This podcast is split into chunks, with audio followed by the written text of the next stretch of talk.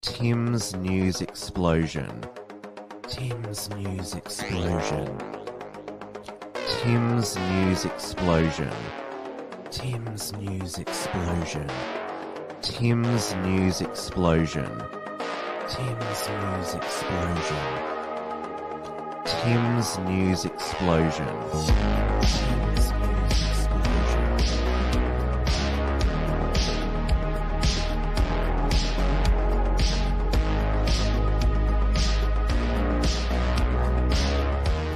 Hello, everyone, and welcome to this week's Tim's News Explosion on this Monday, the 2nd of October 2023. We are live on the Wilmsfront YouTube channel, the Wilmsfront Odyssey channel, and the Wilmsfront Rumble channel. I've got Power Chats set up. I've put the link into the live chat where you can send through a donation with a message to support not just this program, but also all Unshackled Productions. Hello to everyone in the chat. It is 9 p.m. here in Melbourne, Victoria, where daylight savings has begun. So we're now in 5 time zones. So in Queensland, it is still 8 p.m. And then the Northern Territory doesn't have daylight savings. South Australia does, and Western Australia doesn't. So they're 3 hours behind us. Also on the weekend, Collingwood won the AFL Grand Final by 4 points against my team, the Brisbane Lions. We was robbed by that non-advantage in the last minute of the last quarter. It denied us an opportunity to kick the winning goal.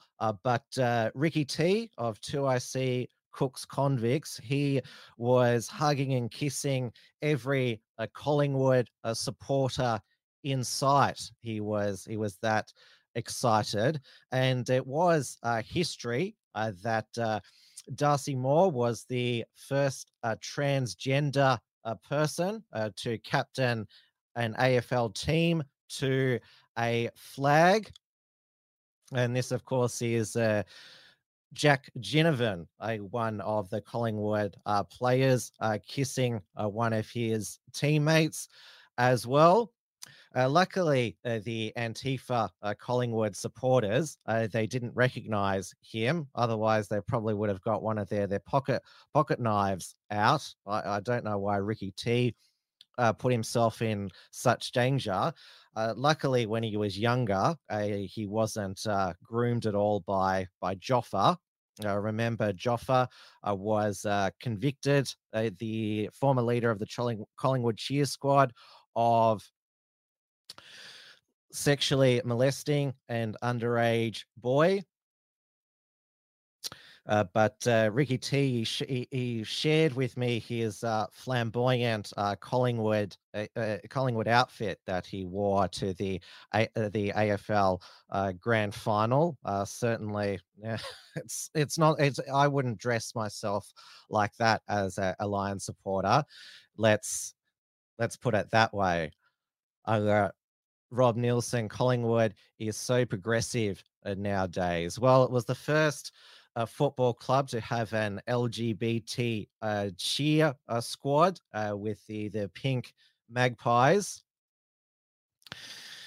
New South Welsh Redneck says, "My God, the AFL is embarrassing. What an embarrassing sport. Not that the NRL is much better. The national anthem and acknowledgement to country bollocks was just pure cringe." Yes, Uncle Colin, he, of course, he's on retainer from the AFL. He did the Welcome to Country. Though thankfully, Kate Miller Heidke, she nailed the national anthem, singing it in the proper Julie Anthony way. Though Waltzing Matilda was butchered by this singer, Jess Hitchcock, who, well, we were informed that there'd be no yes propaganda at the AFL Grand Final, but she decided to wear a whole yes pro-Aboriginal outfit. So she sang Waltzing Matilda to the tune of a didgeridoo. Although everyone was impressed with Kiss's performance, so there was some debate whether there was they were lip syncing or not. Paleo Conservative Australian, what about the kids handing out medals at the end? Half of them were Asian. Well, we'll see if a lot of them end up playing AFL. I think there are a few Asian players now, though there's definitely more. There's been more Africans in the past few years playing AFL than Asians. There are a few Collingwood low-lives players who didn't properly acknowledge the kids, including the number one flog, Mason Cox from Texas. He made sure that he voted in the US midterm elections last year so he could vote for women's rights to kill their baby. He's pro baby killing, Mason Cox, just FYI. And of course, Anthony Albanese flew into the AFL Grand Final at the taxpayer expense, of course. Probably that money was spent on flying on a Qantas jet with a Yes logo on it. And he couldn't help but have a selfie with ex-Indigenous AFL player Eddie Betts. So he says, Eddie Betts says yes, so therefore we should vote yes. And of course, Bobby Hill, the Indigenous AFL player who'd survived testicular cancer, there were yes advocates who were hijacking his winning the Brownlow to push for a yes vote. I wonder if that means that Ricky T will vote yes, since Bobby Hill's 4 goals probably got Collingwood over the line. The First People's Assembly of Victoria, paid for by the Victorian taxpayers, said, "Champ, big congrats to Noongar man Bobby Hill for taking home the Norm Smith medal. Deadly performance." And now at the NRL Grand Final the next day, it was the Penrith Panthers who came from behind to win a 3rd consecutive NRL premiership, and the hero was their captain, Nathan Cleary, who is Indigenous. And so Anthony Albanese decided to publish to his Facebook Nathan Cleary's vote yes pitch. No voice, no choice. Come on, Australia, vote yes. Though none of these celebrity endorsements so far have managed to turn the polls around for the yes vote. No is still ahead in a landslide. An aggregate of all polls, it's basically no in the low 60s and yes in the high 30s. And obviously so far we've had the Yes campaign, Anthony Albanese and other various Labor ministers. So far they've said we've had Marsha Langton. She said that the no case is based either in base racism or just sheer stupidity. We have had Linda Burney blame mis and disinformation for the surge in the no vote. Then, of course, Russian interference, because Ozzy Kozak is one of the organisers of the Sydney Worldwide Freedom Rally, which was no to the voice this month, even though he apparently can organise it all from the Russian consulate in Sydney. And last week I brought you how white supremacist propaganda has led to a surge in the no vote, according to the ABC and Crikey. In the Australian newspaper this week, so I couldn't get around the Australian paywall. You probably can't read this, but this was republished on the Aboriginal Voice Exposed. So it says, Albanese government says far-right influencer infiltrating the campaign against The Voice. A member of the local chapter of the Proud Boys, known as the Dusty Bogan, a real name, Ben Shand, his channel is now the Bogan Christian Lobby, was at the event headlined by Jacinta Nambajinta Price and Warren Mundine.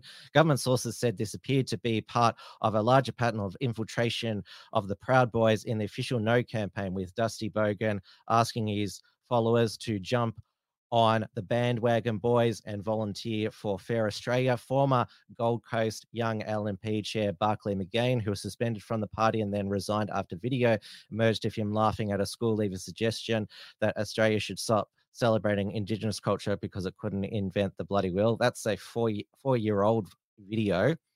Which also at Wednesday, he was also at Wednesday's No Campaign event, which was attended by an estimated 950 people. And there was a bunch of yes protesters out the front of that, and they were chanting Jacinta Price, go to hell. And it also goes on to mention Thomas Sewell in this article, a neo-Nazi and self-proclaimed leader of the National Socialist Network and self-described white advocate Joel Davis were at anti-voice rallies on the weekend, which were not organised by the No Campaign. Fair Australia responded with, the Yes Campaign should explain why the Uluru Dialogue Chairman Megan Davis marched beneath the Communist Party of Australia flag at the recent Yes rallies, or why Board 23 member Thomas Mayo gave regular briefings to the Search Foundation, which markets itself as a successor organisation of the Communist Party of Australia, Fair Australia's spokesman said, or why Yes 23 volunteers are spitting on people and racially abusing Senator Naminjim Price and Nagai Warren Mundine. Call people whatever names you want. Look at the desperate Yes campaign actually plays dirty. That was an excellent response there by Fair Australia. You turn it, and it's reversing the rules for radicals. You don't play on the enemy's turf. You flip it around. You define the rules. Why don't you explain this? Explain that.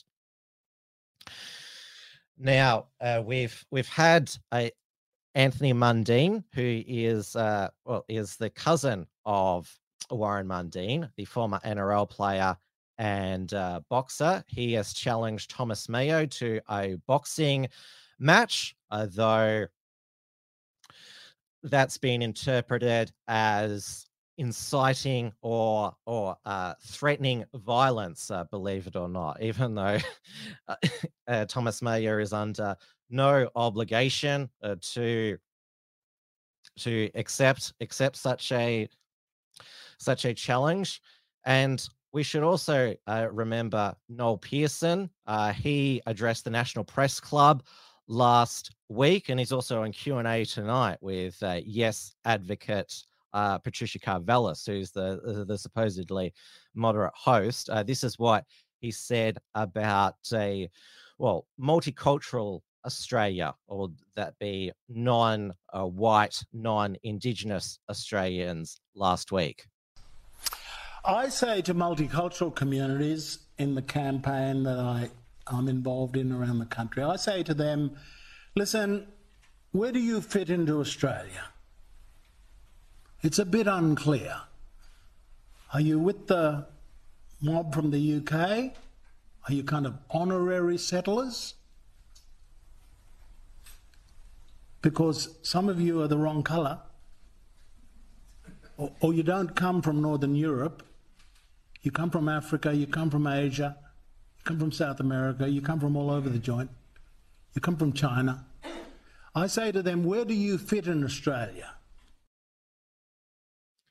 And don't forget, last week we had a drag queen at the Yes campaign launch in London, which was launched by Julia Gillard. The drag queen was in an Australian flag dress, although it looked like it was more like Jerry Halliwell's Union Jack dress, draped in the Aboriginal flag, singing John Farnham's "You're the Voice." I won't play it for. Spare you it. I'll spare you it now. And also this week, it was in the nine newspapers. Remember, Tarnine Onus Williams, one of the members of the Warriors of the Aboriginal Resistance, who in 2018 told the Invasion Day crowd, fuck Australia, hope it fucking burns to the ground. Well, she is now known as, go further down here, she's no longer known as, goes by the name Onus Williams. They go by the name Tarnine Onus Brown. So they are just called Melbourne activists. Imagine my shock that a radical anti-Australian Aboriginal sovereignty activist is no longer she and is a they. That Aboriginal woman who Blair Cottrell appeared on Hack Live with, I can't remember her name, but she later became a they but gave birth to a child. So clearly they are a woman, adult human female. So Taneen Onus Brown said they were a hard no and actively campaigned against the voice until changing their mind when they saw the risk of a no victory. It is dangerous to those of us in Indigenous communities because of the racism and discrimination it amps up. And I hope to never see another community group be put in danger of right-wing conservatives in a national vote. The Racist No campaign is dangerous in so many ways and has made it okay for neo-Nazis to go out on the streets of Melbourne. And it's important for this country to send a message to them by writing yes in the upcoming referendum. And so this is what a lot of yes advocates are saying. Vote yes or you're on the side of Nazis. Well, if you vote yes, you're on the side of communists. Now let's go over to Victoria, where we are officially Dan Andrews free. Jacinta Allan is now Victoria's Premier. She is the second woman Premier of Victoria, and she said the occasion was not lost on her. Joan Kirner, Mother Russia, was the first female Victorian Premier in the early 90s. She also got a hospital pass from a Premier who sent the state broke. John Cain resigned in 1990. When the state was broken. Dan Andrews, well, he's resigned after 9 years, leaving the state pretty much broke. And Jacinta Allan, his anointed successor, she presided over the big build blowouts. She's also recommitted to the suburban rail loop, that orbital loop all around suburban Melbourne, which is part of Plan Melbourne's 20-minute neighbourhoods. Dan Andrews, one of his last acts as Premier, was to release Victoria's housing statement to have high rises all around these suburban rail loop stations, so you have less people driving on the road. Though Dan Andrews, his succession plan didn't go according to plan. Obviously, he got his preferred successor in Jacinta Allan, also from his socialist left faction. She has also got the nickname Socialist Barbie, or as the Channel 9 graphics person accidentally called her, Jacinda Ardern. Though Jacinta Allan, and it is an Allan, A-double-L-A-N, she certainly has a much less menacing and threatening and hectoring demeanor than Dan Andrews. So she is a bit more like the Jacinda in New Zealand, has a smiley exterior. She's not an open arsehole like Dan Andrews was, but because he didn't get his preferred deputy, Tim Pallas, the treasurer, also known by a nickname of his own, Uncle Fester, because he looks like Uncle Fester from the Addams Family. At the final caucus meeting, which it was delayed by a number of hours because Tim Pallas is also from the socialist left, the right of the Labor Party finally kicked up a stink and were going to run Ben Carroll as a candidate, and that would have delayed the transition of power by 3 months, because there would have to be a ballot of Victorian Labor Party MPs to determine who the next premier would be. They're allowed to vote again, Victorian Labor branch members. And so according to Labor MP speaking anonymously to The Australian, The Age and the Herald Sun, Dan Andrews exploded with rage, went berserk. Apparently he went, they'd never seen him get so angry before, which I find staggering. Must have really lost it. He said, I don't know what I did to deserve this. You all have the right to aspire to be promoted. You don't have the right to bring divisions into this room. And he said about... because in the end, Ben Carroll from the right got the deputy's position. So he told the party room, you guys sort this out. There's a freaking deal to be made. Do it now.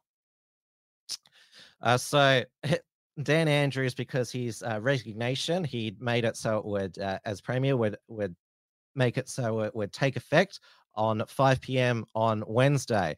Now, I don't know if there had to be a ballot of Labor Party members to determine successor. Does that mean Dan Andrews would still be Premier for another 3 months, albeit as lame duck?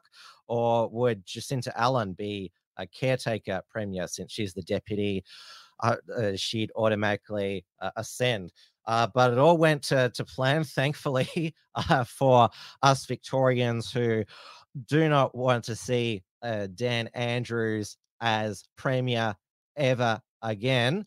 And so the party on Spring Street began, well, before 5 p.m., everyone gathered for a final countdown. I couldn't get there now, but I'm going to play Real Ruckshan's highlights. His live stream got muted by Facebook because it really annoys me that the Freedom people play commercial music a lot of these events, because then Facebook cuts out the live stream because of copyright. It's just better to just have no music. So Real Ruckshan afterwards, where he just likes to be known as Ruckshan Fernando now.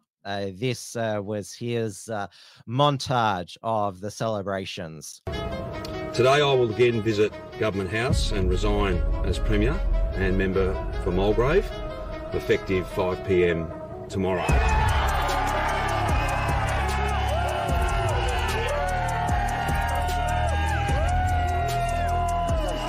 Daniel Andrews will never again appear on your TV as the Premier of Victoria. What do you think of that?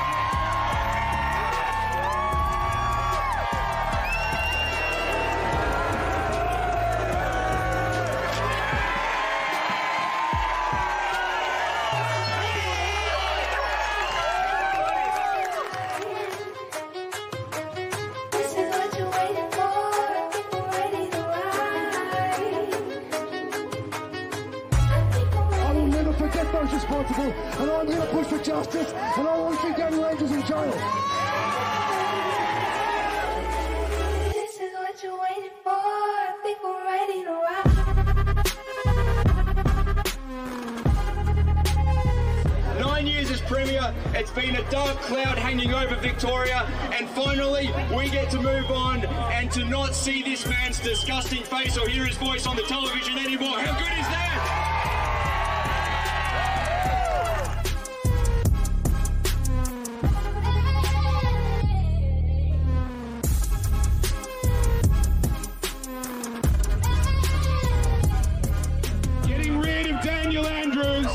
Is only the beginning. We must wipe away his legacy of hate, of division, of suspicion. We must heal the wounds, and hear me carefully, we must forgive the wrongs in order for us to be able to come together, not without accountability, let me be clear. So we must, with accountability, be ready to forgive and come together and move on. Who's with me?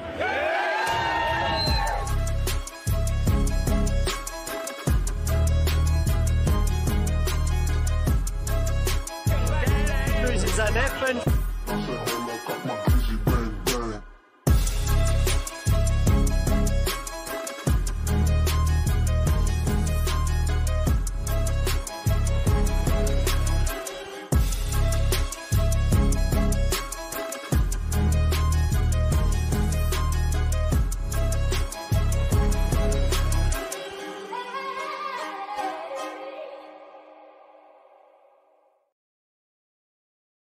Now, Lady of Shalott correctly points out he resigned on his terms, which the Dan stands were eager to celebrate. It's like, oh, you guys shouldn't be celebrate. He's retiring on top.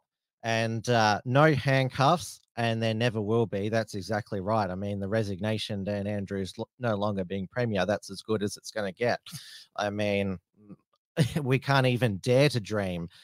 So nothing to celebrate about that. And as Paleo Conservative Australia says, he gets 300K and a driver for life. Yes, he gets a healthy pension, and he will probably leave Australia because he can't show his face here in Victoria. Supposedly one of the most popular politicians in Victoria in history, won three landslide election victories. There will be a by-election in Mulgrave, and Ian Cook, whose I Cook Foods was shut down by Dan's Chief Health Officer, Brett Sutton. Thankfully, he's no longer there as well. But it's still something to celebrate that we never have to see his face as Victorian Premier again. And there's no way that Jacinta Allan will command the authority or be able to have the menacing presence that Dan Andrews did. Their factional war will continue to break out because Dan's gone. His iron fist over the party is no longer there. So we might see the level of dysfunction in the Victorian Labor Party that we have seen in the Victorian Liberal Party. John Pesciuto announced a reshuffle today, minor reshuffle. He's brought back two-time loser Matthew Guy to the front bench. There's still a stalemate between he and Moira Deeming. Moira Deeming is crowdfunding for her defamation court case against Pesciuto. Pesciuto got his preferred candidate through as state president, so he is more likely to get his defamation legal defense fees through paid for by the party. Baraki, there's still no news on what Thomas Sewell's sentencing was. No, the judge in the county court is going to come back at a later date to sentence Thomas Sewell and Jacob Hirschnert for they pleaded guilty to violent disorder over the confrontation with the three Antifa stalkers who followed the National Socialist Network on a camping trip to the Cathedral Ranges in May 2021. Thomas Sewell hosted on his Odyssey channel the Racism Couch. So it had him, Joel Davis, Blair Cottrell, Tim Lutz, Michael Nelson, Mikkel, and also Nathan Bull. So that's available on Odyssey. I had a look through that. There's no Mikkel White Australia First tonight. There's also no Australia First with Gabriel Mare. So Mikkel is tomorrow night, he has said, and Gabriel Mare is on, I think he said, Wednesday. Gabriel Mare, he appeared on the Dusty Bogan's Thirsty Thursday show last week. And going back to that, calling Ben Shand far right, I mean, he's a civic nationalist, so he believes that a person of any race can be an Australian if they embrace Australian values. Though, fun fact, Ben Shand is actually not an Australian citizen. He's a New Zealander. So I used to do Thirsty Thursday back at the beginning of 2021. I haven't spoken to Dusty Bogan, Ben Shand since the end of that, but that's a whole other story. Now let's go to the UK, where the biggest story in the UK is not the continued invasion of the British aisles by illegal dinky divers. It is not that a 15-year-old girl was stabbed on a school bus in London.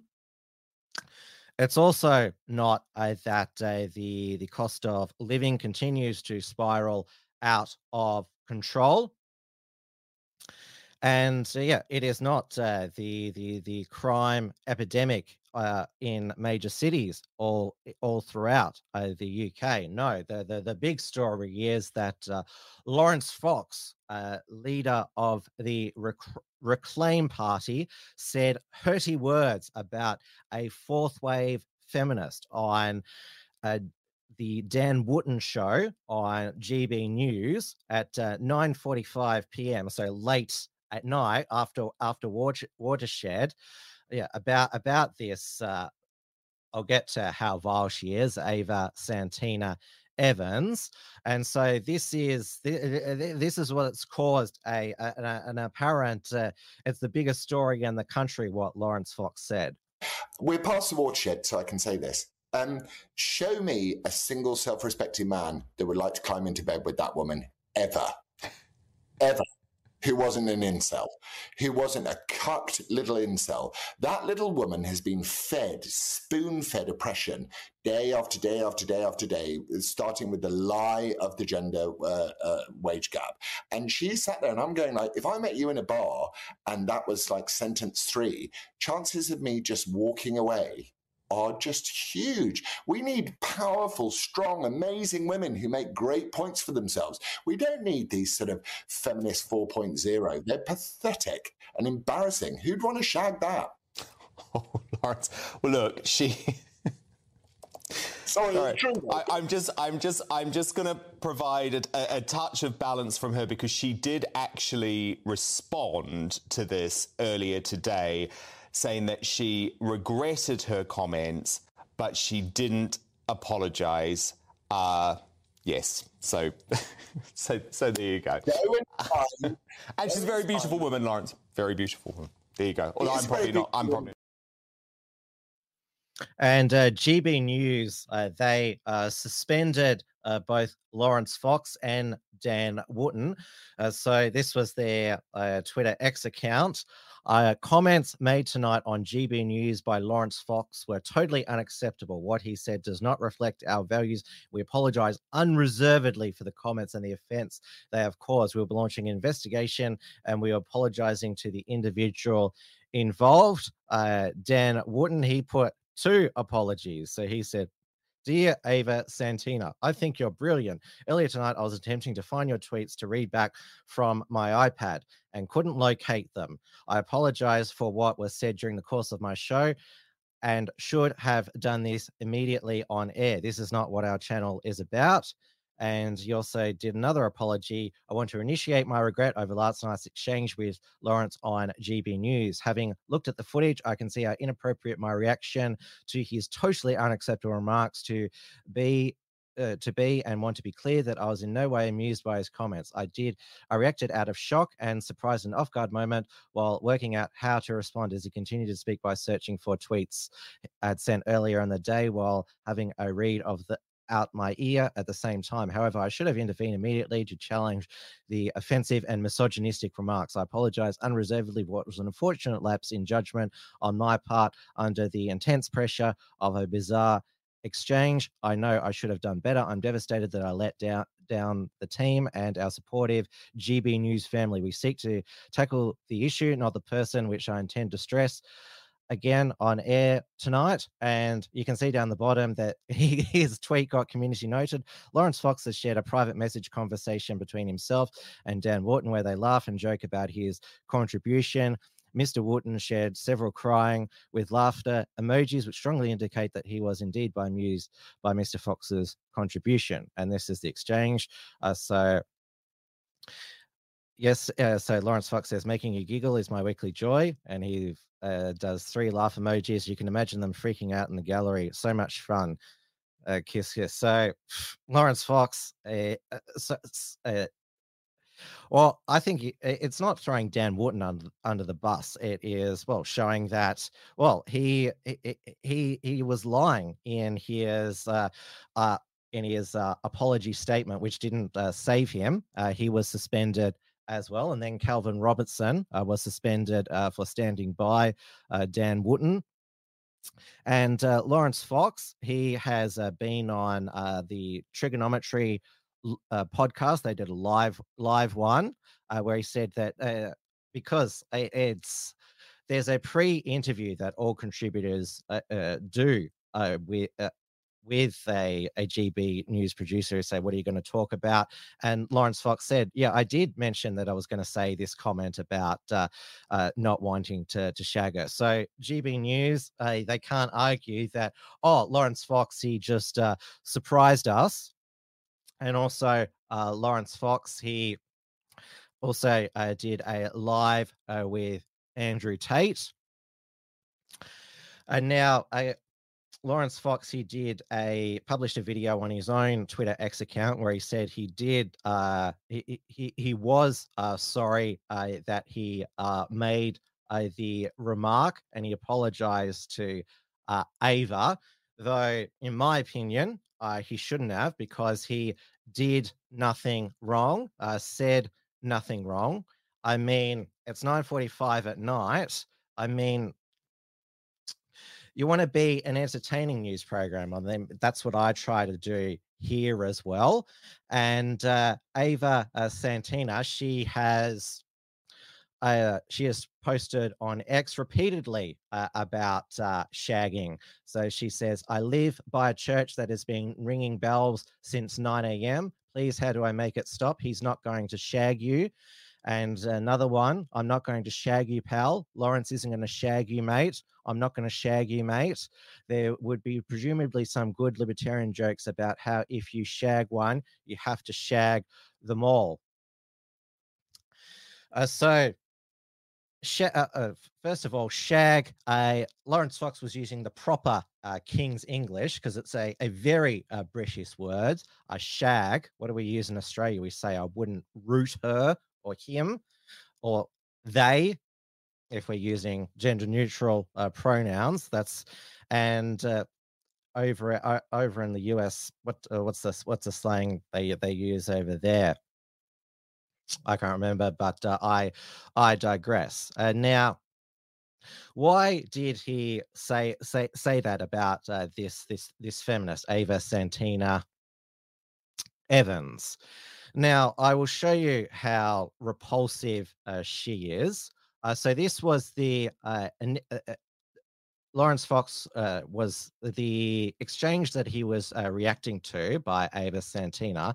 It was when she was on the this is called it was a BBC panel. So she was dismissing the need for a minister for men.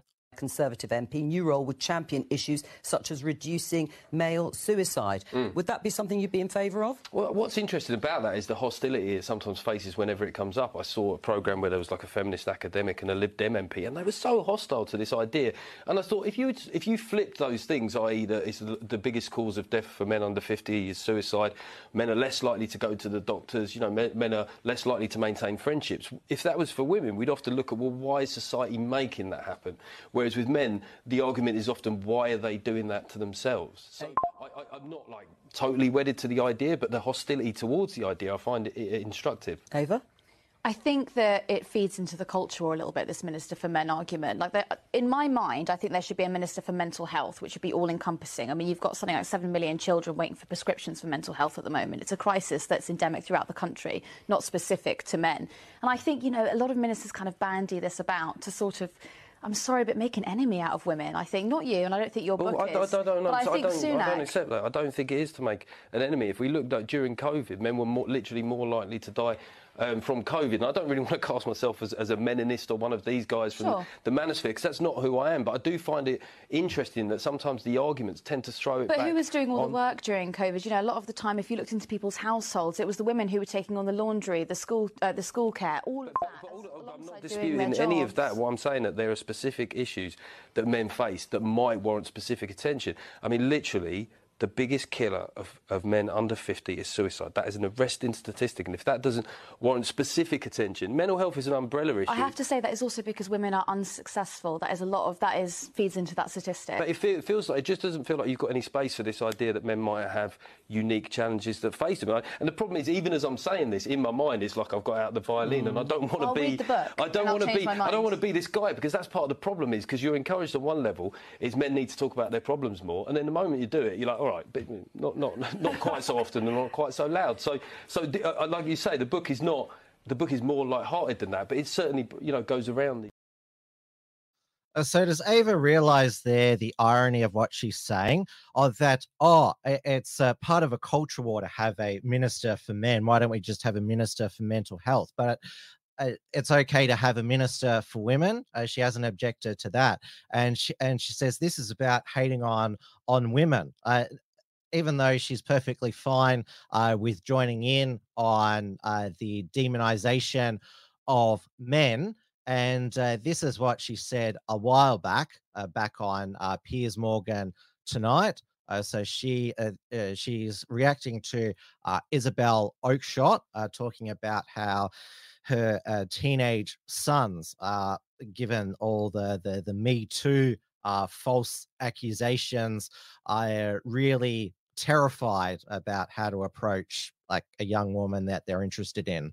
But Ava, your point about, you know, if men were that alpha, then they wouldn't be that bothered by this, doesn't really help us when it comes to boys growing up. And that is one of my worries, that for teenage boys now, they are so terrified of the consequences of putting a foot out of line. It's hard enough being a young teenager, working out how things are, working out how to do dating and all of that, without the terror that if you touch in the wrong place at the wrong time, you may find that your whole life is destroyed. See, and there is far too much.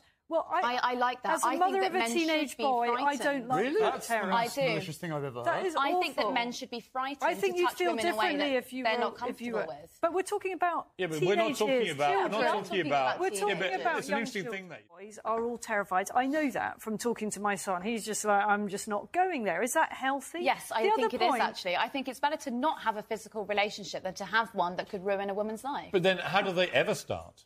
Well, don't. If you're not 100% sure, are we going don't. What are you going to have, a bunch of neutered boys who never have? So we actually do have that. Like, Gen Z is having far less sexual relationships than any ever before. It's true. And young people have stopped having sex. I agree with the first part of your sentence, actually. If you're not willing to have a sexual relationship with clearly defined lines, don't have one. And so I actually told my mates at university, don't sleep around with girls. One, girls don't bring a guy home that you don't know what he's capable of. Two, guys, don't bring a girl home if you think that possibly she could have a false accusation against you. Can I make another point here? Which I find... I mean, look, that sentence to me, when I was your age, right? How old are you? 23. 23. When I was your age, the idea you would even have that sort of thought process. Yeah, I wouldn't have those sort of mates that would ever cross the line, so I wouldn't have to have that conversation with any of my friends. Don't throw my mates in with a bunch of violent people. And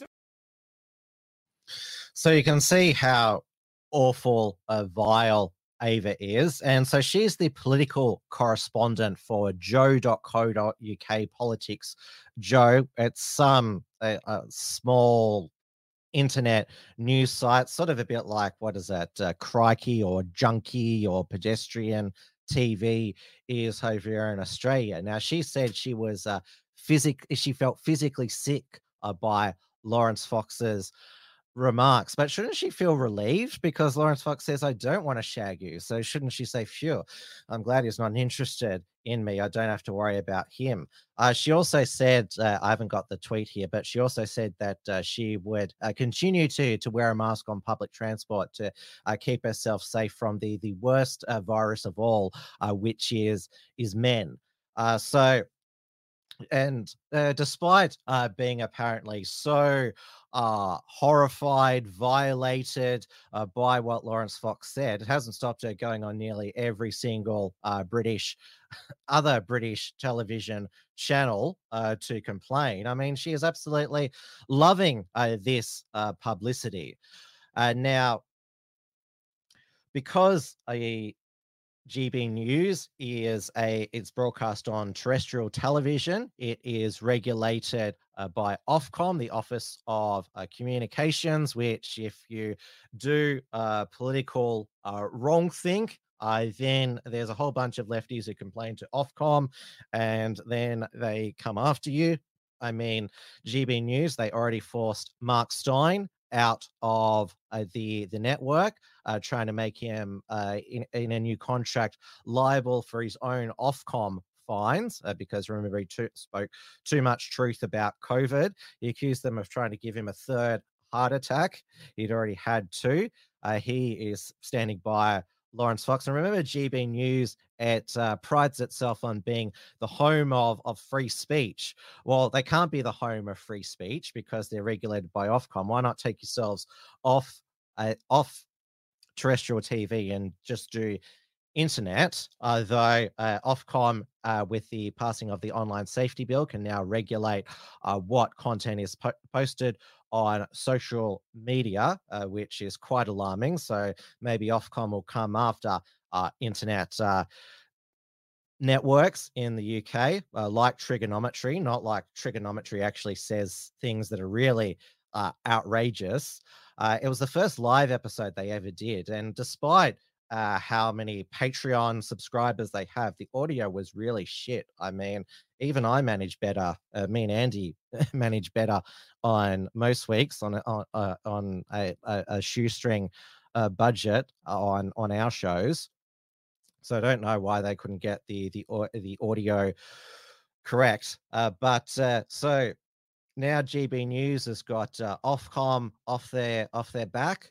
So Lawrence Fox, he pretty much accepted he's going to be fired. We don't know about Dan Wooten. Now he's been dropped by the Daily Mail Online. They'd originally suspended his column after this bylinetimes.com website published allegations that he had hid behind fake online identities to trick and score and bribe scores of men into revealing compromising sexual material.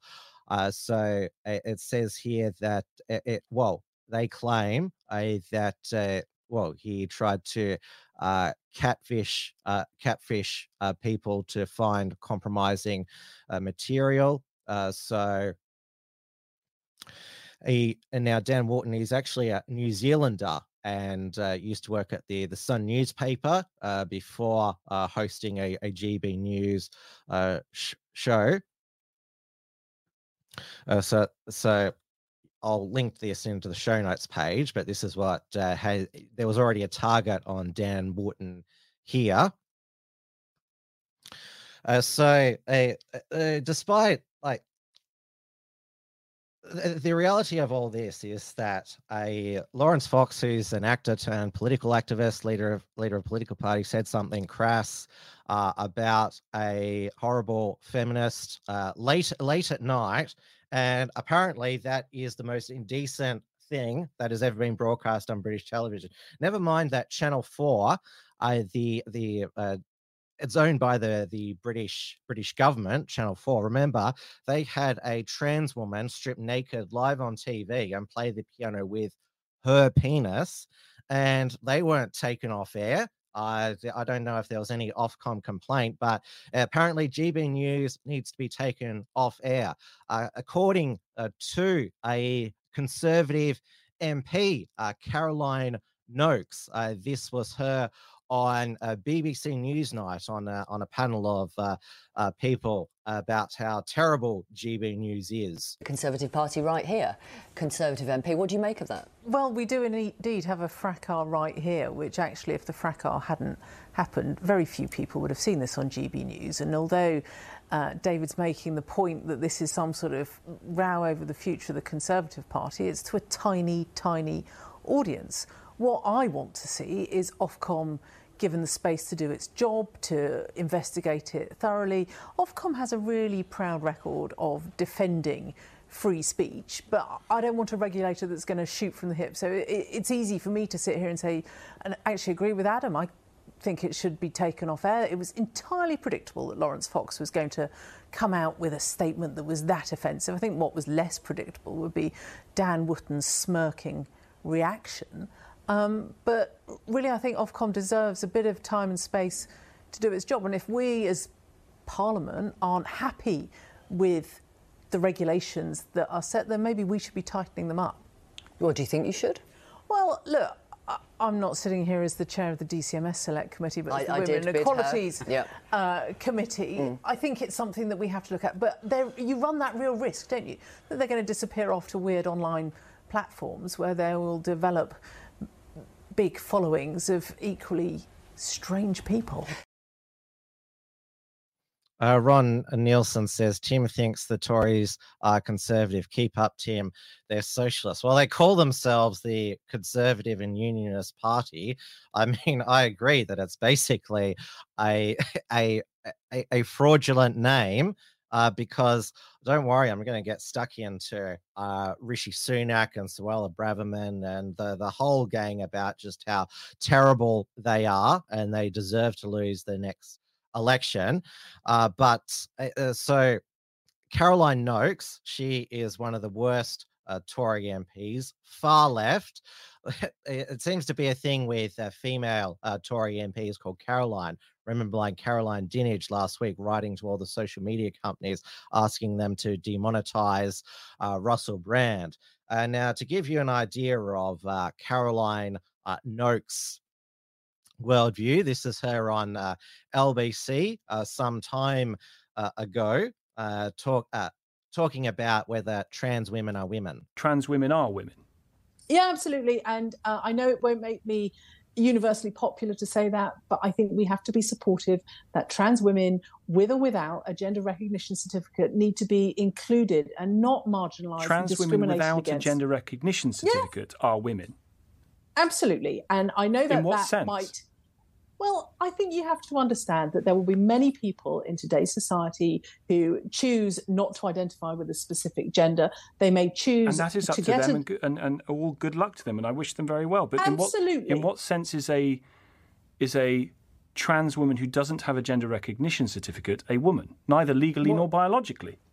What difference does a piece of paper make? And well, if somebody why have a gender recognition certificate? Why bother with it? Well, I think that's a very good question. And why make it so difficult to go through the process? And why make people go in front of a gender recognition panel and somehow be assessed as to whether they're feminine or masculine enough? And I think the real challenge with this debate is that it's become so toxic and so aggressive, and constantly this challenge as to whether we know what a woman is or not.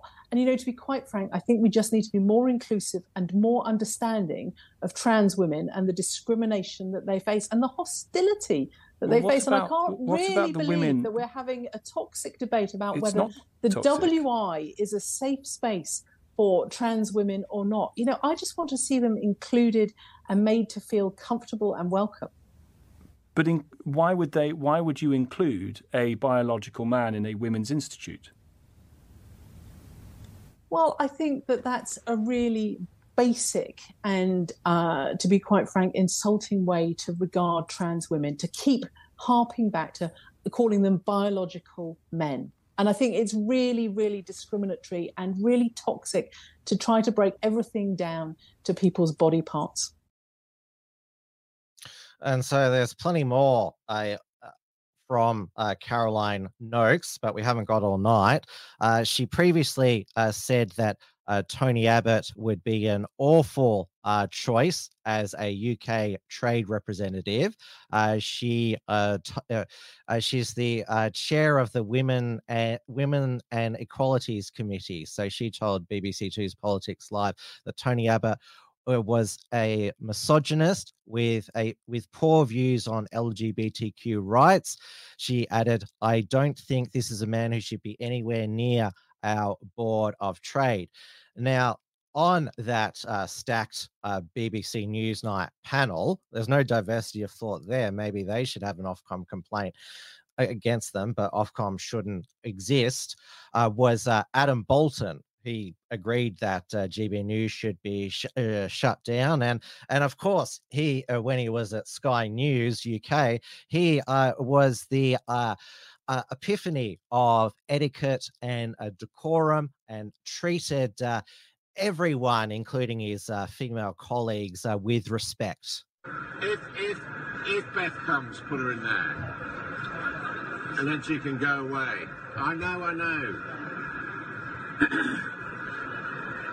Just put the fucking seat in. Have you got the grab? Yeah. Yeah, well, she's got to come and fucking sit here if she wants to be on telly. So is the great BJ been speaking yet? No. Well, in the past few minutes, Mr. Johnson arrived. What the fucking...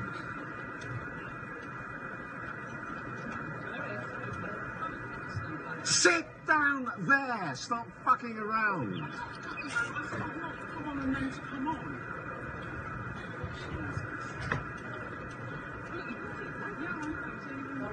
Yes.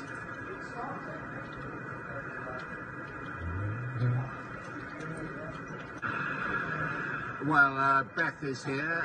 You can see Boris Johnson's speech when it happened. Adam Bolton's potty mouth there makes Bill O'Reilly's "fuck it, we'll do it live" just seem like just ordinary frustration there. And Beth Rigby, remember, she is a Tory-hating feminist, and yet she just put up with it there. Said, "Oh, I was told to stand here and then sit there." Paleo Conservative Australian says that. Oh, no, sorry, New South Welsh redneck. Hard to believe Enoch Powell was a Tory. Well, Enoch lives on. He hosts the evening news over at Face Replace channel. So that's on in the evenings before Not the 10 o'clock news with Hugh Edwards, that hilarious channel, which I've played a few highlights from. And the... Now I'll move on to just how bad the Conservative Party and government are. Now they're having their annual conference, and Rishi Sunak, he is in an effort to win back the Tory base, and also to get cheap plaudits from the fake Conservatives at GB News and Talk TV, because these two channels, I mean, they're so easily pleased that because Rishi Sunak, he announced that there'd be a rollback of net zero, and he was, oh, clapped, this is so sensible. He says that he says while he's still committed to net zero by 2050. So he is going to reduce the amount of bins outside of your home. So you don't have 7, you have a bit less than that. And so you are still going, he's still going to phase out petrol and diesel cars and vans, but not until 2035, not 2030. So she'd be stunning and brave for what a courageous rollback of net zero. We're only going to delay the outlawing of the sale of petrol and diesel cars by 5 years. So, but he's still committed there. And remember that he could so. He has his latest thing is that he is going to crack down on local councils, rolling out low traffic neighborhoods. So those are the ones that we can only drive 20 miles per hour, and some have the bollards there. So he said that he's slamming the brakes on the war on motorists, even though he could sack Sadiq Khan. He could revoke the Greater London Authority by rescinding the act, cancel the ultra-low emissions zone the ULEZ Blade Runners. So their latest bit of vigilanteism, because there are now mobile ULEZ cameras. So there's there are these types of, what do you call them? What is it? Guy Fawkes types people. They're holding signs outside the mobile ULEZ camera saying this is a ULEZ mobile camera. There's a guy who dressed up as a dinosaur as a way to alert the motorists that there was a ULEZ camera.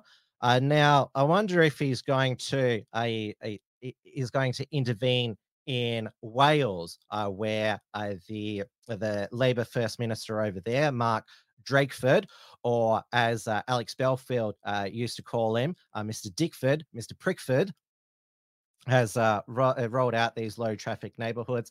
How come GB News and Talk TV, they haven't championed the free speech of Alex Belfield, who's in jail for 5 years for offending Jeremy Fine? GB News, the home of free speech. Lawrence Fox says basically that's consumer fraud now because they're not. They haven't defended Alex Belfield's right for free speech.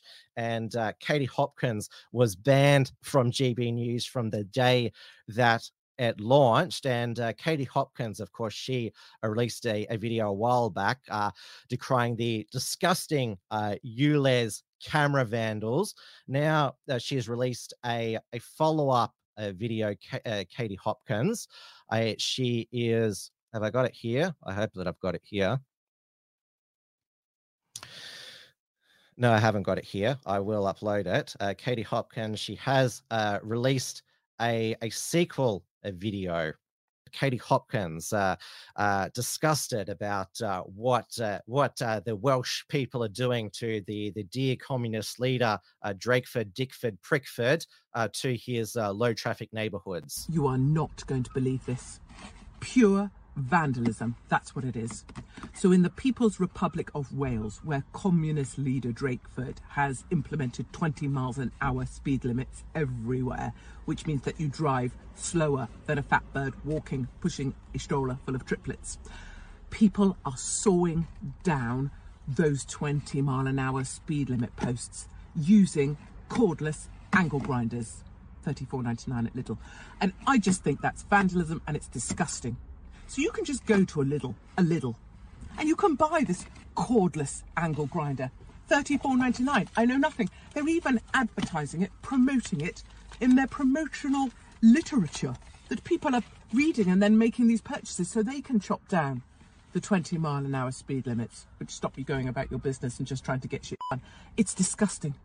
So first we have the vandals using foam filler from Tool Station to take down Sadiq Khan's ULEZ spy cameras. I mean, people tried to, go about their jobs, clean the city, serve their healthcare needs. They needed to be spied on.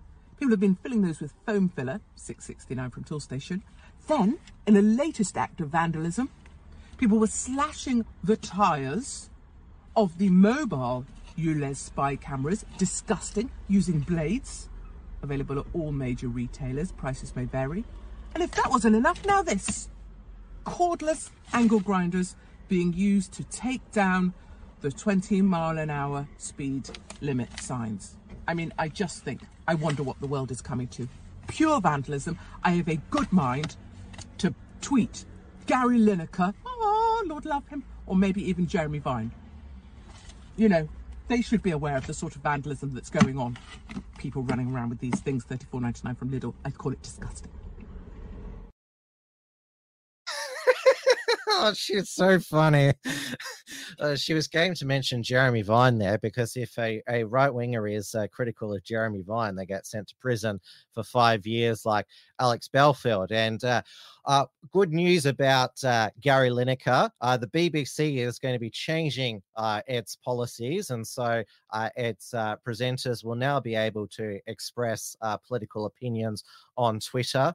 So he'll be able to say with no consequence that Suella Braverman's non-existent policies are more like 1930s Germany. Jeez. Uncontrolled immigration, inadequate integration, and a misguided dogma of multiculturalism have proven a toxic combination for Europe over the last few decades.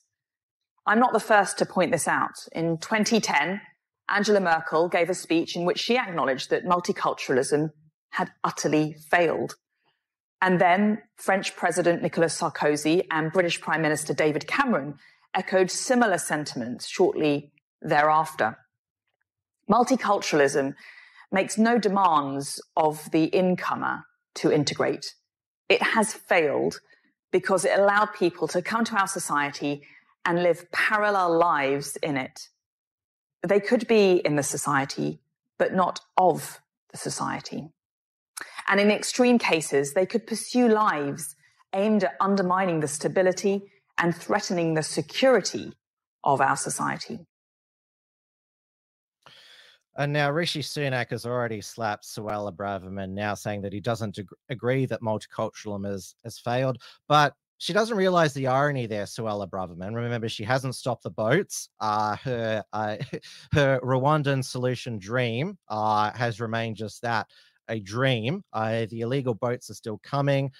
There are constantly people kicked out of accommodation, hotels, to make way for illegal boat arrivals. What she said there is absolutely worthless.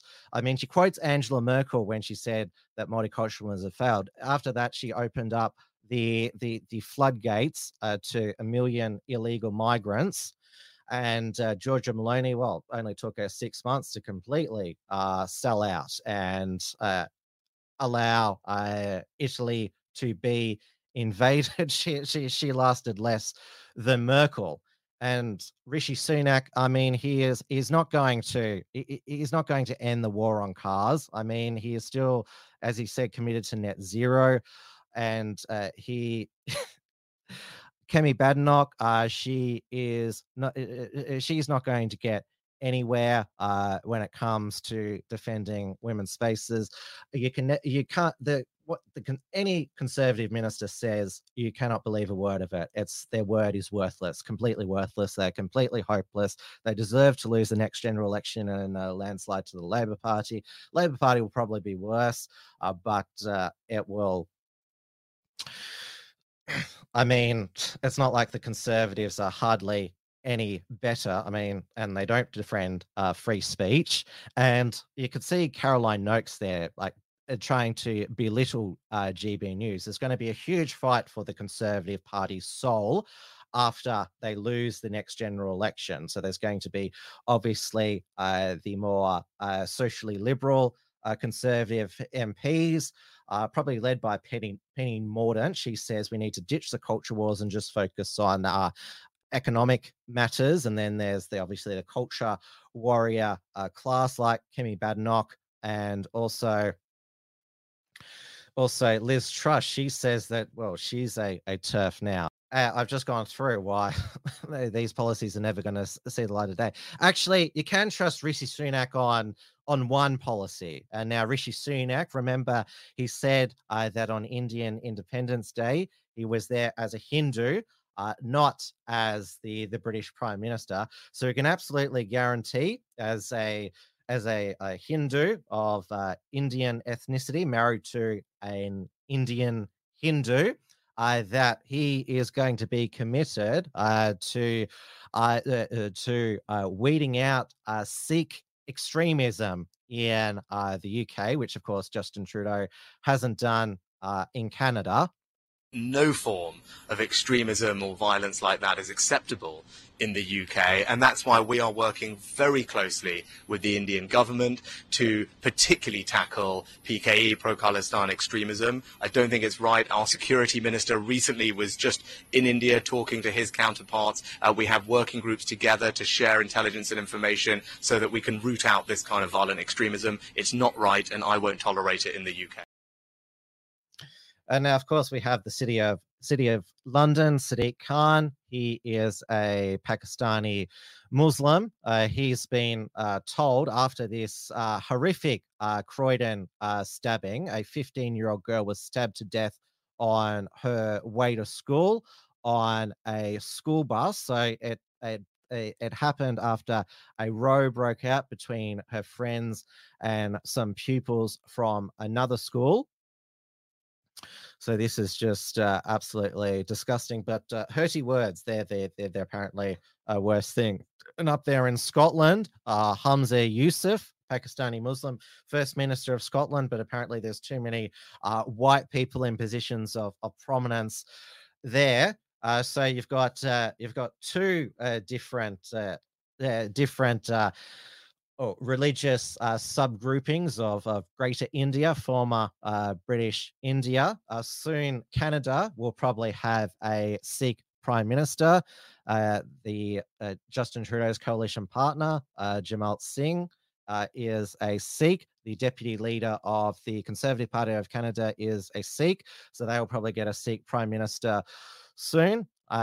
Down here in Australia and New Zealand, well, we could have a Sri Lankan, a ethnic Prime Minister soon. In the last intake of MPs in 2019 for Victorian Labor, the new member for Higgins, Dr. Michelle Anajaraja. She is a Sri Lankan Tamil. And then down in Holt in the southeast, Cassandra Fernando, a Sinhalese Sri Lankan. So you can expect maybe in 20 years' time, all the leaders of the Five Eyes will have an Indian background. But if they're all from different Indian religions, then, well, we're already seeing here in Australia, there was that riot in the Melbourne CBD between the Sikhs and Hindus, even though the Sikhs who are Canadian, shouldn't they consider themselves Canadian now? Same with the Sikhs in Australia. Why are they in our countries? Why are they lobbying for a Sikh Khalistan there? I mean, shouldn't they have left their old geopolitical goals in their own country? I mean, are they Australian, or are they still consider themselves, well, Khalistani first? Now, we have Sweden, which has become one of the most dangerous countries in Europe.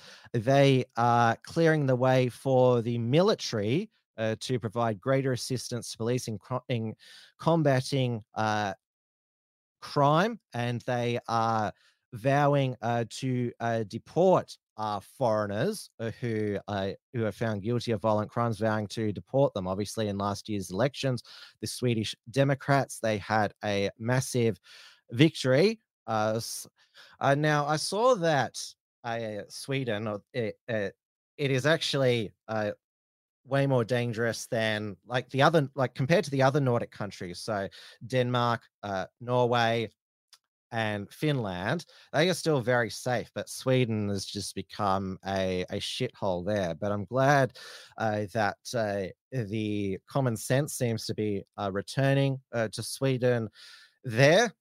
And this is quite a drastic measure to take, but this is the situation in Sweden. Like he says, Oslo is not safe. Well, compared to Sweden, it is just a bit safer, I should say. Now let's go over to the US, where a government shutdown was avoided with House Speaker Kevin McCarthy. Now, he initially tricked the MAGA Republicans. He said that that he was going to withhold aid to Ukraine. He lied, and so there is going to be Ukraine funding that was included in the continuing resolution to avoid a government shutdown. Matt Gaetz, one of the MAGA Republicans, he was going to try and remove McCarthy. So I think he did the whole thing, just trust me, it's not in there. You don't need to read the bill. We'll just pass it there. So what an absolute grub there, McCarthy is. And we had one of the Democrat congressmen, Jamal Bowen, he to avoid the a Republican appropriation bill getting through, he set the fire alarm off. He said that, oh, I was trying to find the exit, even though it wasn't a door, it was just a fire alarm on a wall. And so Donald Trump has said that he should be prosecuted for obstructing a official proceeding. Should clearly get a few years in jail, like the January 6th, six people who entered the Capitol, obstructed a general proceeding. Now Trump again didn't attend the Republican presidential debate. It was pretty bloody boring. And it was hosted by Fox News, Dana Perino. She was one of the co-moderators, and she is she recently, George W. Bush's press secretary, appeared at an event for the Clinton Initiative, praising Hillary Clinton. And Trump, he just continues to, well, when you compare the absolute snooze fest at the debates without Trump, Chris Christie tried to call him Donald Duck because he's ducking the debates. This was Trump at a recent rally. But if you become president and you don't like somebody, or if somebody's beating you by 10, 15 or 20 points like we're doing with crooked Joe Biden, let's indict the motherfucker. Let's indict him.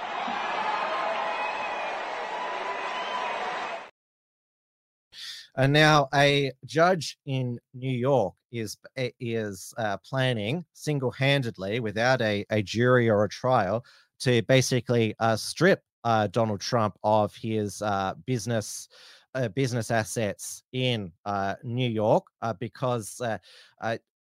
According to this sole judge, Trump has inflated his assets, and so therefore he should lose all his wealth in New York, just like that, confiscate his wealth. It's absolutely outrageous. So they're going to seize Trump Tower. I mean, like that's even a bigger banana republic.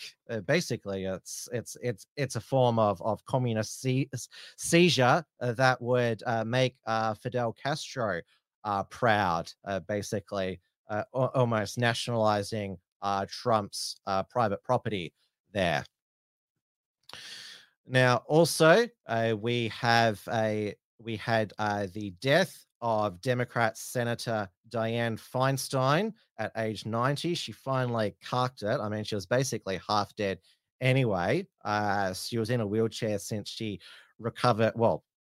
When I say recovered from shingles, her daughter had power of attorney over her, yet she was still able to vote on bills that affect all Americans. So Gavin Newsom, the governor of California, has already picked Dianne Feinstein's replacement. So there is her name is she's of course a black woman, LaFazina Butler. So she's president of Emily's List. We have an Emily's List here in Australia. It's basically a feminist pro-abortion women's group. That's what Emily List is, and they also may be without another senator soon. So Bob Menendez, a senator from New Jersey. New Jersey is basically the political corruption capital of the United States.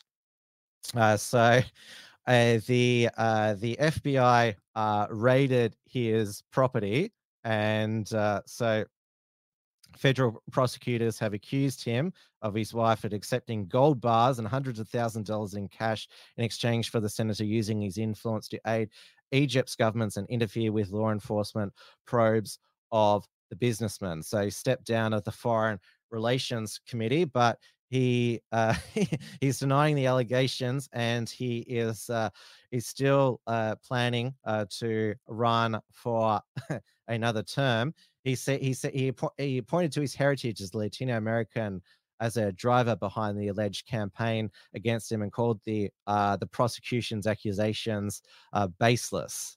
So it marks the third time Mendes has been under investigation by federal prosecutors. He has never been convicted. So now, fellow New Jersey Democrat Senator Cory Booker has called for him to resign. I mean, they eventually do blast them out. I mean, it took forever for Democrats to get Andrew Cuomo as the governor of New York to resign. So yes, New Jersey will be New Jersey. Now we have the latest round of BLM riots and looting has been in Philadelphia, and one of the looters actually was dumb enough to live stream her looting. This live streamer, who's known as Meatballs, so her real name is Deja Blackwell.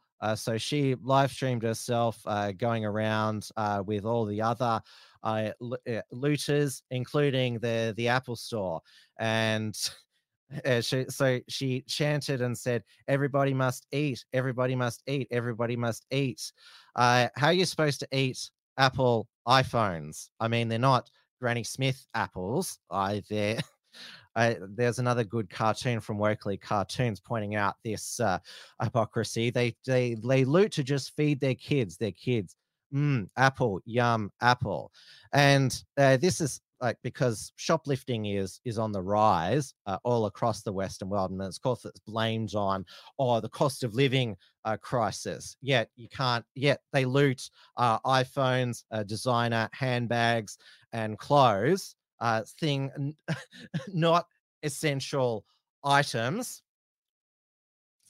So clear, and of course the other excuse for black looters is they're just collecting their reparations. Though, how many iPhones and designer handbags and clothes?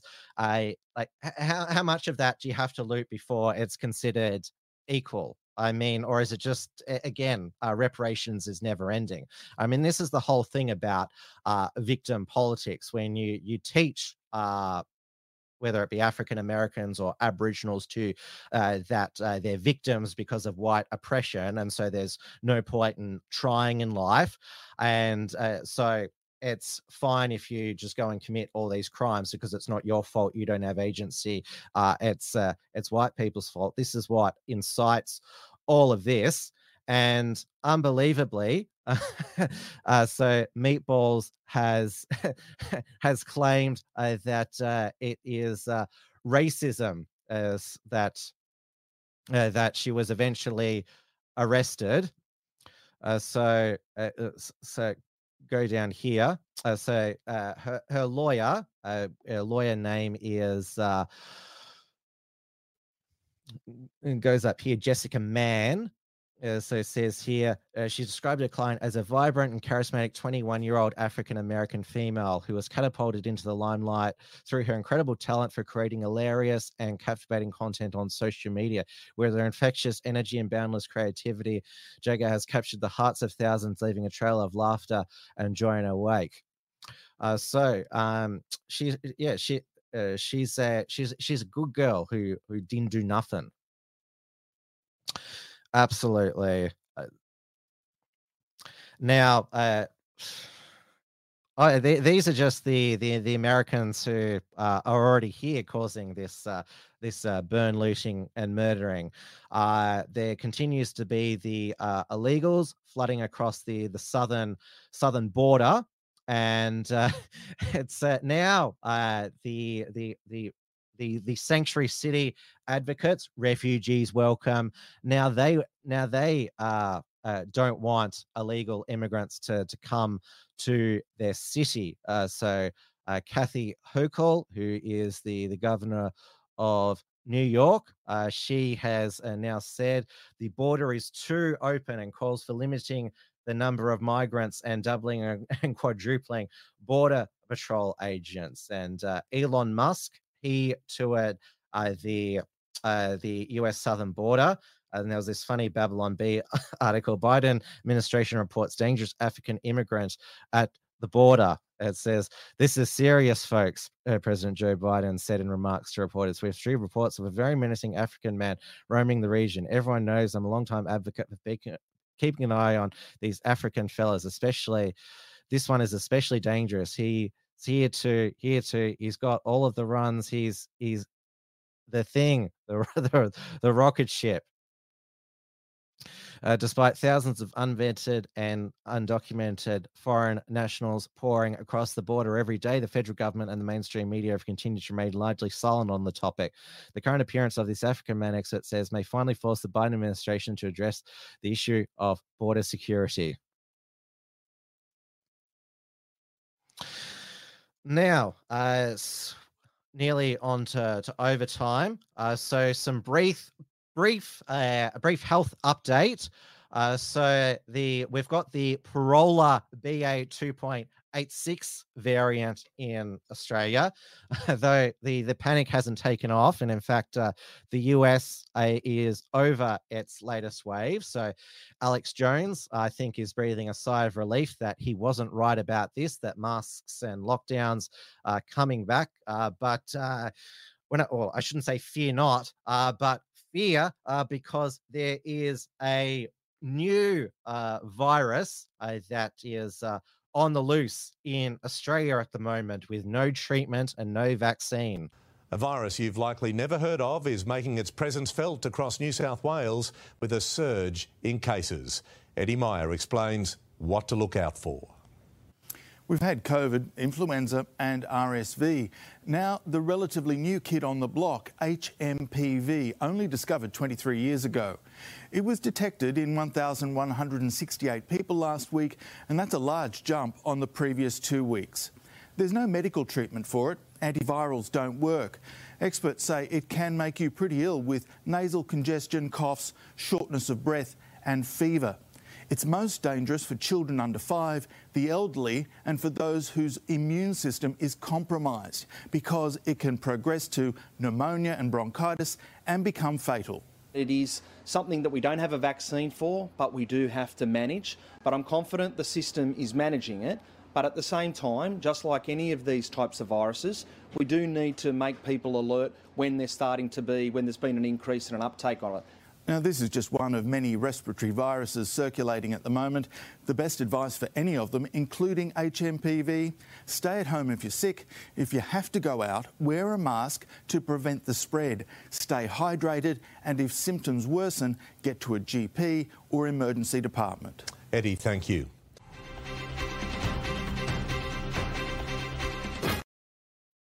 And now Ron Nielsen says the commies have changed the definition of what a cold is, and also says near is a necessity for any flu vaccine whatsoever.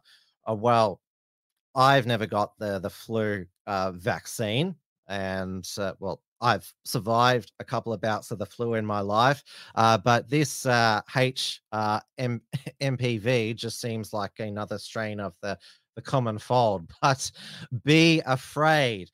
And now going over before we end to New Zealand, Chris Hipkins, the Labor Prime Minister, and I would say lame duck Prime Minister. He was the COVID-19 Minister under Jacinta Ardern. He's got COVID now and he's isolating, he says, for 5 days, and says doesn't feel so good, despite, he had all those vaccines.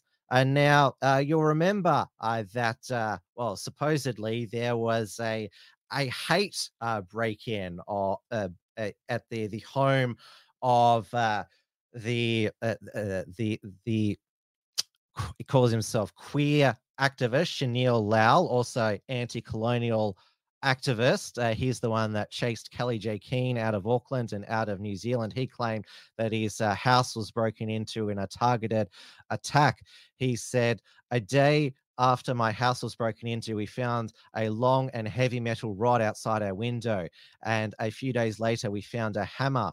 The thought of what could have happened if they found me at night has been haunting me. I have not slept before 3 a.m. once since the break-in until, of course, I collapsed and was out for 12 hours, which I recovered from, but I got sick again. I work waiting for the clock to pass 3 a.m. or for the sun to come out before going to bed. It's the only way I feel safe to sleep.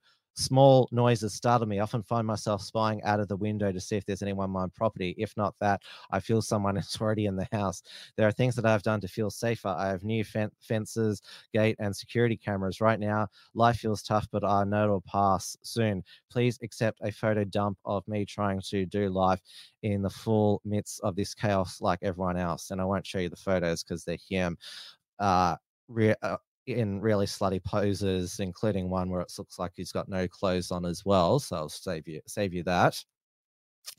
But there has been apparently another hate break-in of a Maori Party candidate. Hana Rapu Mampi Clark said that a man yelled racist slurs while attempting to break down a fence at the family home in the early hours of yesterday morning. And so she said that there's also been two break-ins while the family was out and a threatening letter left in the mailbox. "The first time we were shocked. The second time we thought, what the hell is going on? By the fourth time, we've had enough. We've spoken to the police, and the police said this is the first time they've ever seen anything like it. We should have come to them earlier." He believes that the attacks are coming from those who are angry. This is her father, are angry with his daughter who's standing up against poverty and racism. For a young woman to call that out, some people are finding it highly offensive, like, how dare you challenge me? And the party's saying it's a politically motivated attack. When our billboards are vandalized, when our candidates are verbally assaulted — verbal assault is not real. It is not an attack on them as individuals or us as political parties, an attack on what we represent, our Lakapapa, our culture, and the dreams of the Tupa and Poka. To acknowledge this is the first time in our history a politician's home and personal properties have been invaded to this extent. Co-leader Debbie Nagarapaka said that the details of the threat were extremely political and extremely anti-Maori political. "As a mama, I'm extremely concerned about what it is the Hana has experienced and how she is feeling. This has really crossed a line, and you don't even have to support our politics." And Nagarapaka said that Te Pau Māori is appealing to leaders to get back on track with discussions about policy. Make it less about race, even though it's a racist party. I mean, it's solely about advancing the political agenda of one race. It's by definition a racist party. And now I know we're into overtime, but we'll go briefly to Canada. And, well, obviously, Justin Trudeau has been extremely embarrassed by accidentally inviting a 98-year-old Ukrainian Nazi World War II veteran to the Canadian Parliament, and which... obviously, the reason why some of the MAGA Republicans are opposed to aid to Ukraine, because it can accidentally go to be funding Nazi militias. Oops. It seems to be just it seems to be just a thing that can happen. Justin Trudeau, he said, we must not succumb to Russian disinformation. So I'm not sure if these two are related. This is according to the Counter Signal, which is founded by ex-Rebel News reporter Kenan Baxter. Justin Trudeau now wants to regulate podcasts. So he now with the passing of the Online Streaming Act. So this is, again, like the British Online Safety Act. It's requiring podcasters to register with the Canadian Radio, Television and Communications Commission. Government claims regulation would ensure online streaming services make meaningful contribution to Canadian and Indigenous content. And so Brian Lilly, also ex-Rebels, said the CRTC now wants to regulate podcasts. Here's my simple message to them. Go to hell. And Dr. Jordan B. Peterson said, not a fucking chance, you censoral scum rat. So online streaming services operating in Canada that offer audio or video content and generate 10 million or more in annual revenues must complete a registration form by November 28. It is pitched as a one-time requirement collecting basic information, and it is setting conditions for online streaming services to operate in Canada. The conditions can take effect from today and require certain online streaming services to provide with information related to their content and subscribers. So clearly they are wanting to target Rebel News. The Post Millennial is also based in Canada, so is the counter signal, because like in New Zealand, most of the even the non-state owned media gets government bailouts. They completely toe the government line, and so this is why there's this explosion of independent media both in Canada and New Zealand. I appear weekly now on New Zealand's Reality Check Radio breakfast show with Paul Brennan every Tuesday. I republish my segments on the Unshackled website. So that's an extra thing I do. In addition to The Theorists, every week at 9 p.m. Melbourne time on Tuesdays. So myself and Andy Notch will discuss, well, was the AFL Grand Final rigged in favour of Collingwood so that the Victorian economy would be stimulated to help the Labor government's bottom line? And did the government make it deliberately hot for AFL and NRL Grand Final days so they could report nonstop about the heat? I mean, there are SBS News, ABC, The Guardian. I mean, they're all they're talking about how the summer where everyone's becoming scared of it now about what might happen, and they've gone. There was a bushfire in northern Victoria yesterday. They've gone. All the media have gone to this property, which is a burnt down, interview the homeowners. Obviously, that's tragic for them, but using it to push the climate global boiling agenda, that it's going to be a black summer of bushfires. So I'll discuss that with Andy Nolch tomorrow night. And also, there wasn't a report from Tiger Mountain, which was published this week, but there will be very soon. And also, I will be back on the field this weekend for the March for the Babies, which is held on the first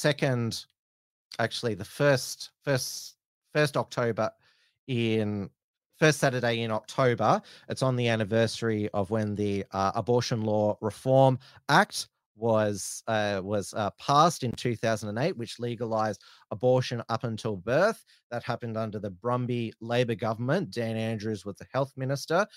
Bernie Finn, a former Liberal MLC, a former Democratic Labor Party MLC and Family First Party Senate candidate.